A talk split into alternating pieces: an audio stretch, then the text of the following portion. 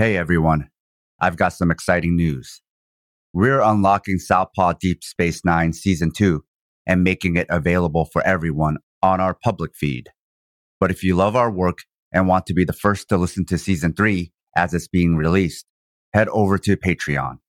There you'll find break free versions of past SDS9 episodes, Southpaw and Fight Study, and our other bonus show, Fighters Brew. You'll also find our Liberation Martial Arts program, which is exclusive to our supporters. It's for beginner and advanced martial artists, as well as people just looking for fitness and rehabilitation. It's a gentle, wholesome, and embodied approach to training. Lots of individuals, trainers, families, friends, collectives, activists, and organizations are already using it. So if you want to support our work and get early access to all our great content, including season three of SDS9, go to patreon.com slash southpawpod and join our community. You can also go to southpawpod.com and find the links there or on our show notes. Thanks for listening and catch you soon.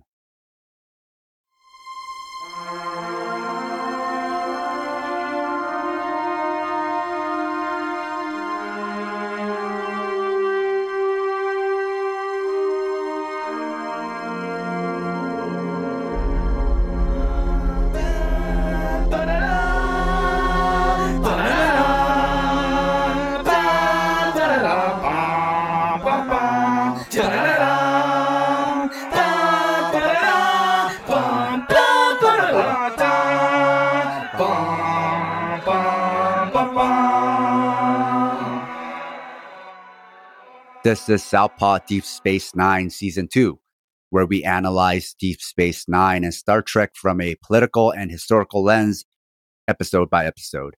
I'm watching DS9 with fresh and non fan biased eyes, and Scott is the veteran Trek fan who knows more about all things Star Trek. We are discussing Season 2 of DS9, Episode 14 Whispers. Scott, can you tell us about this episode? Oh man, Sam, you just did the thing that I was going to do. Welcome to Southpaw ASMR. Just kidding. Miles is going through the wormhole and says, I have to make something clear what has happened the past few days. He says people are after him, but don't know why and don't know who they are. Says there's a puzzle and needs to know how things got bad.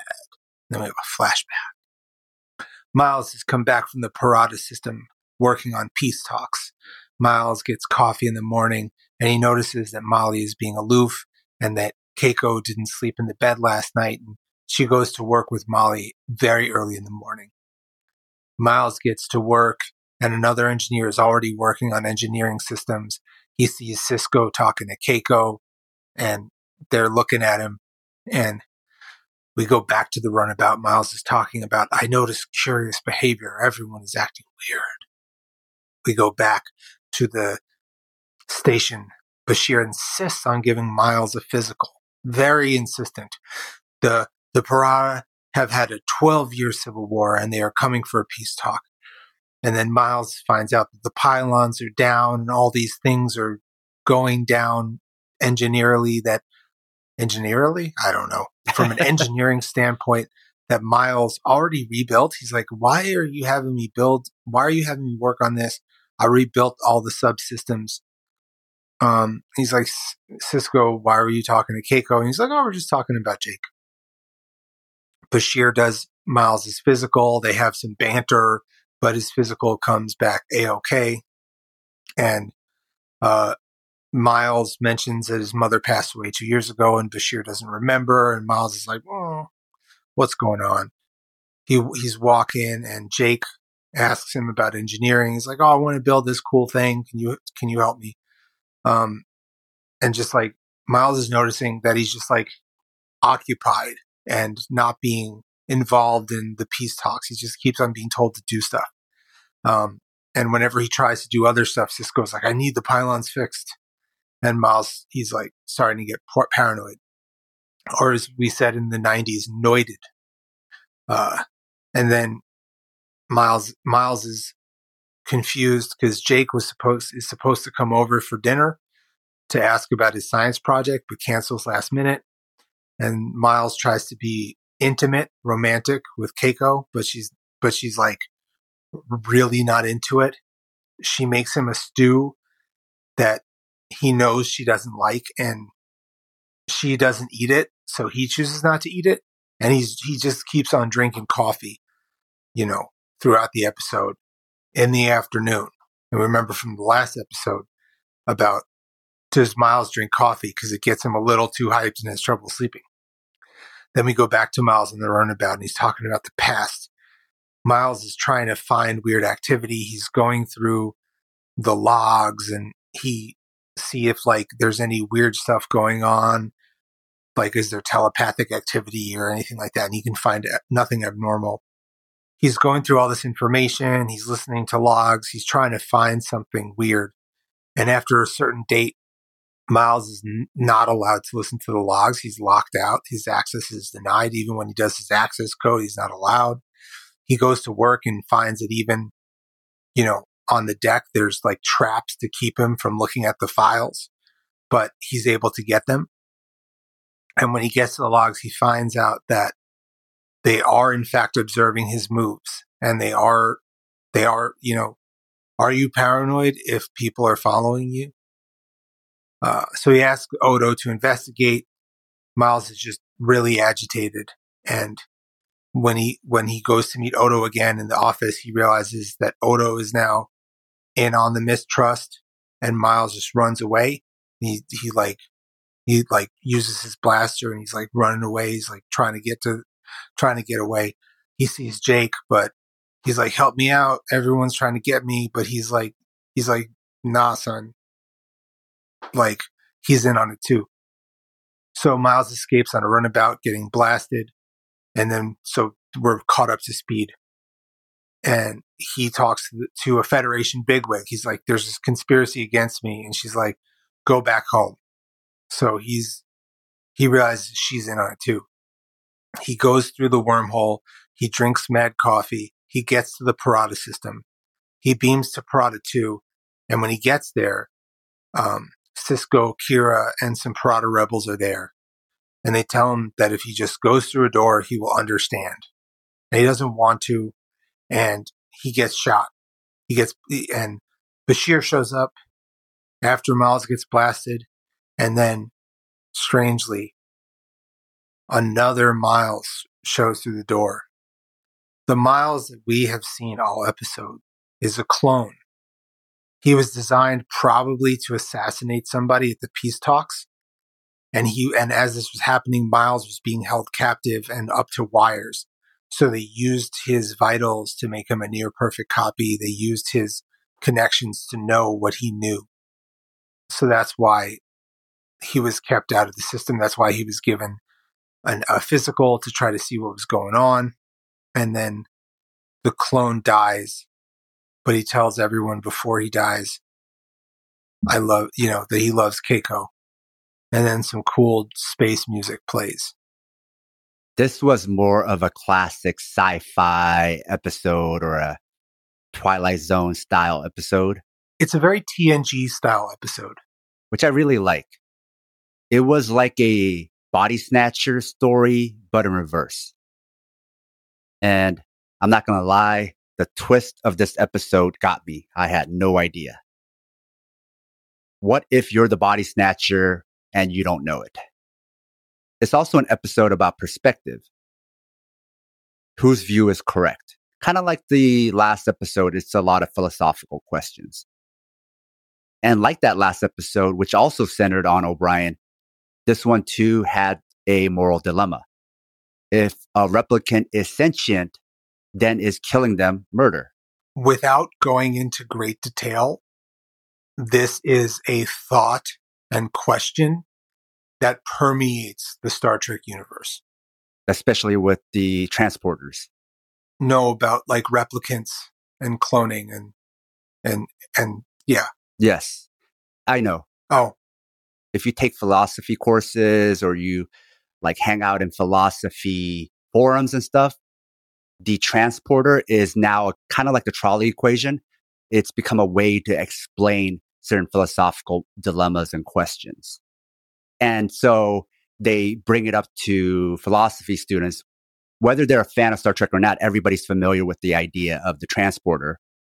But if that was realistic, what's really happening is you're getting disintegrated on this side and they're making a replicant of you on the other side. Then is you getting destroyed on this side? Is that murder?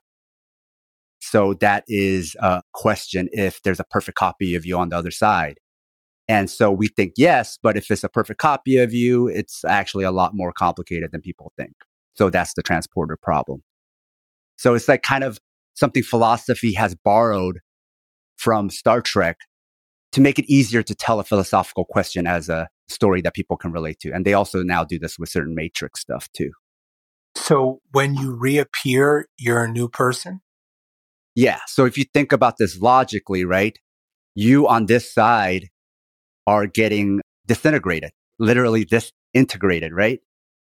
The you that shows up on the other side from a transporter. I know you said in the last episode that these type of scientific questions sometimes bums you out. So this is one that depresses a lot of philosophy students and freaks them out. But if you're being transported, then really it's not you that's transferring over there.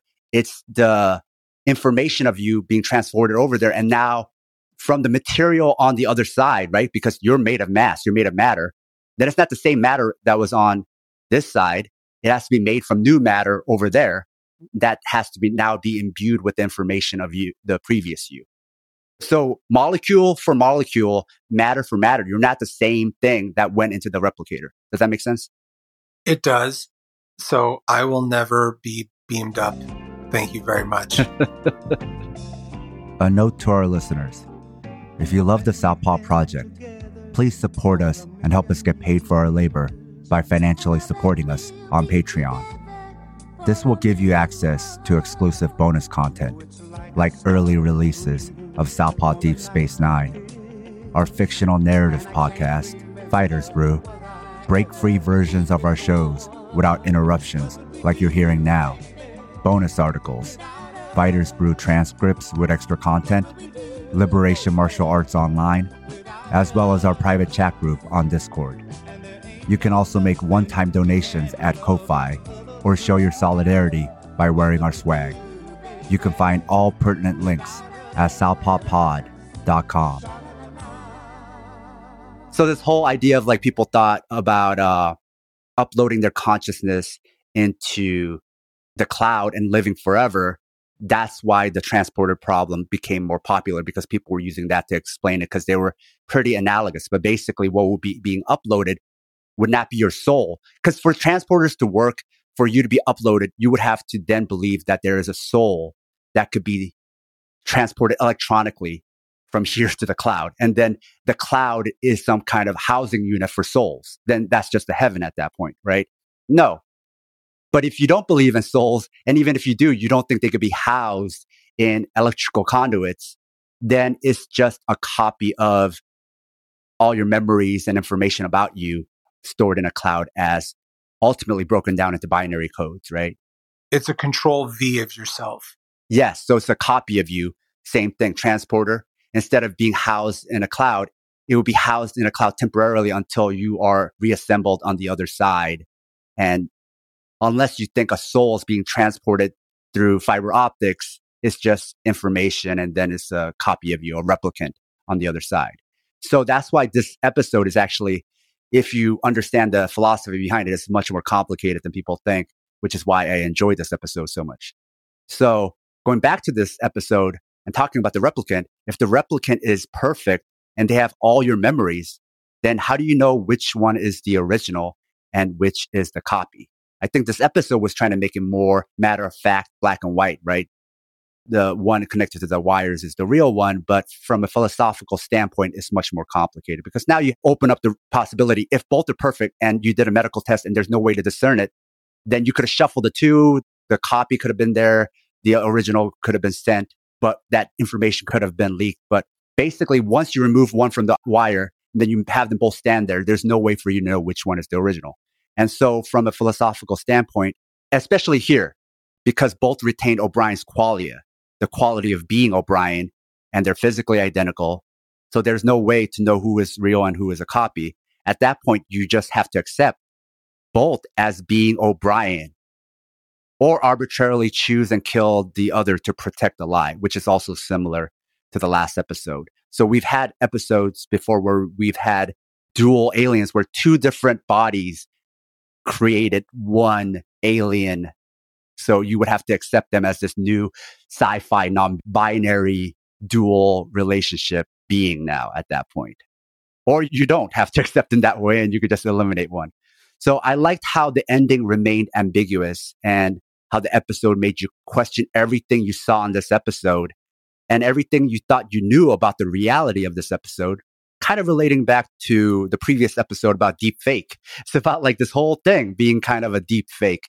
And it reminded me of this Orson Welles documentary. F for fake. Yes. One of the greatest movies ever made. F for fake. The fake O'Brien, which we thought was the real O'Brien.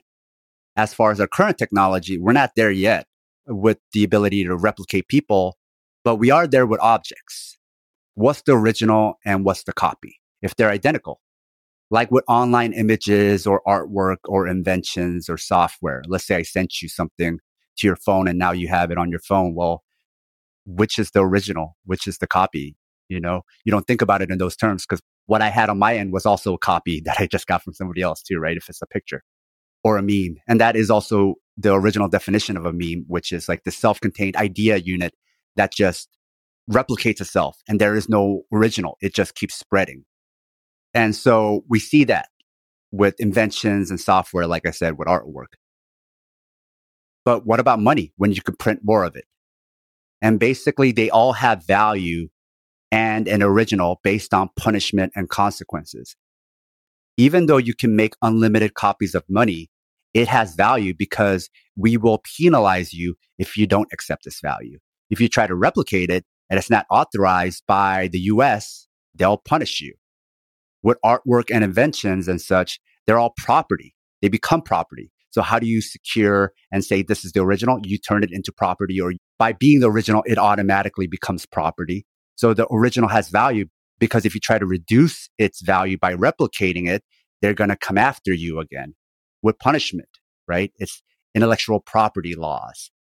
In this episode, the replicant was punished for existing. It broke intellectual property laws of O'Brien.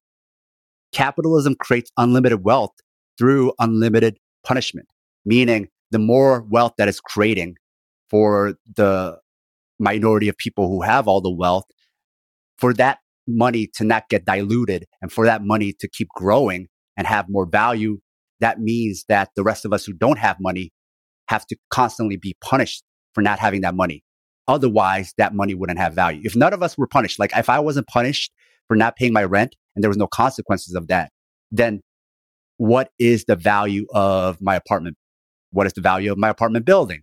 What is the value of this property if it can't generate any of that rent income, right? And it could generate all that because of punishment. Right. That's that's real. That's really yeah. So if you think about what backs money, if you're thinking about the benefits or some kind of objective thing, nothing. It's just an idea. It's backed by nothing. But what is backed on reality is the lack of money, having negative value, penalties. That's backed by weapons. That's backed by the state. That's backed by you going to jail or getting killed or ending up unhoused and dying in a myriad of ways from poverty that way. And so the immunity from those consequences is what gives money value, what creates wealth. The more of these units that makes me more and more immune to those things and keeps giving me not only immunity, but further, further immunity from it where I become more and more godlike, more and more immortal. That is wealth and more wealth. The accumulation of wealth gives you more of that immunity, which is why you become godlike. So this is a tangent off of this episode, but these are questions that this episode is touching upon. And even the last episode, Armageddon Game, touched upon these philosophical ideas. The execution, kind of like the acting, right? The acting is sometimes above the writing. The execution of these questions, maybe not so great, but the questions themselves are worthy of exploration, which is why I love these types of philosophical, Twilight Zone ish, to your point, the next generation ish episodes. Yeah, this episode gets like a non mythology three. So nothing that happened in this episode will matter in the future. Except that we are made of matter. And when we transport our matter transports, and we might not even be that matter. Yeah, this kind of shit keeps me up at night, but that's okay. I'm a grown up. I did like how, even though mythology wise, it doesn't give anything where it's not important for future episodes, it did play upon a lot of things that we learned in past episodes, right? Like I said about like dual sentience, there's some alien species we've met like that. But when we were thinking about body snatchers, we also had previous episodes where the crew was somehow being manipulated by other species. We've had episodes where everybody gets affected by a gas except Odo, which had a payoff in this episode because we know he doesn't have a respiratory system. So you were kind of thinking like maybe Odo is also immune to whatever affected everybody else, right? And then when he was in on it, then you were really confused and taken for a loop for the ending. So it had a lot of like those type of like film noir. Twilight Zone is very film noir too, right? It had that film noir mystery thing to it where you're constantly questioning everything you thought you knew. And then you know it's all hinging about how they deliver the ending, which is always a risk when you're writing if everything hinges on the ending. I hadn't seen this episode in any of my re-watches, so I didn't even remember what the twist was. And although I knew that there was a twist and I knew like something was up, um, it was actually not what I remembered it to be. It's not what I was like. Ooh, I'm actually I, this. This was not exactly what I was expecting. I was like, oh, he's in a simulation, and they're using he's they're using him to learn information which is true, but that's not what we experienced. So even having watched this in the past, if you don't remember it and you watch it again, the storytelling is told in such a way where you couldn't even remember or guess the ending, right? Right. And also visual memory is uh, the least reliable of our memories. And it's weird because the more we talk about our, our memory, the more it changes. And also because the last episode was about O'Brien, you assumed, oh, it's another episode about O'Brien. And then you realized, no, it wasn't. It was an episode about a fake O'Brien. That he was drinking all this coffee. I was like, what's up with that? Because I thought he doesn't like to drink that much coffee in the afternoon. So I wonder if that was like a like a, a hint or an Easter egg. I think you're right. I think it was a hint, but at the same time, it also played off of last episode where it also felt like it was playing on that joke, right? About Keiko not really knowing his coffee drinking habits. So I was like, huh, that could mean something, or it's just playing on that joke, like, hey, we're still rubbing this in that everything from the last episode was based on a misunderstanding that was just worked out. So I feel like these two episodes work in tandem. They work better if you watch both of them, then it's a little bit more enjoyable. And they're both kind of fun, clever, cutesy episodes with some good acting, some good twists, but overall, like you said, right, it's not the strongest as far as like writing or mythology or if it even matters to this season. Well, one thing that does matter is that at the core of things, Miles in his whole body, even as another entity, loves Keiko. Mm. That's what I got from it. Even when cloned, in in his bones the thing one of the thing that does define him is his love. Maybe ultimately that love is why he didn't turn into whatever weaponized killing machine that he was supposed to be and he was trying to be. Like they said in the story a hero. Yeah. Cuz miles i guess at his core is a good dude is a hero and is really pushed by love and duty. Scott, can you tell us a bit about the next episode? Yes, I can. The next episode is called Paradise. And uh Sisko and Miles, my I guess they were paying Colm Meaney extra during this bit. Sisko and Miles go on an adventure. Oh wow, another Miles episode. All right, all right. Until then. Da-da-da-da.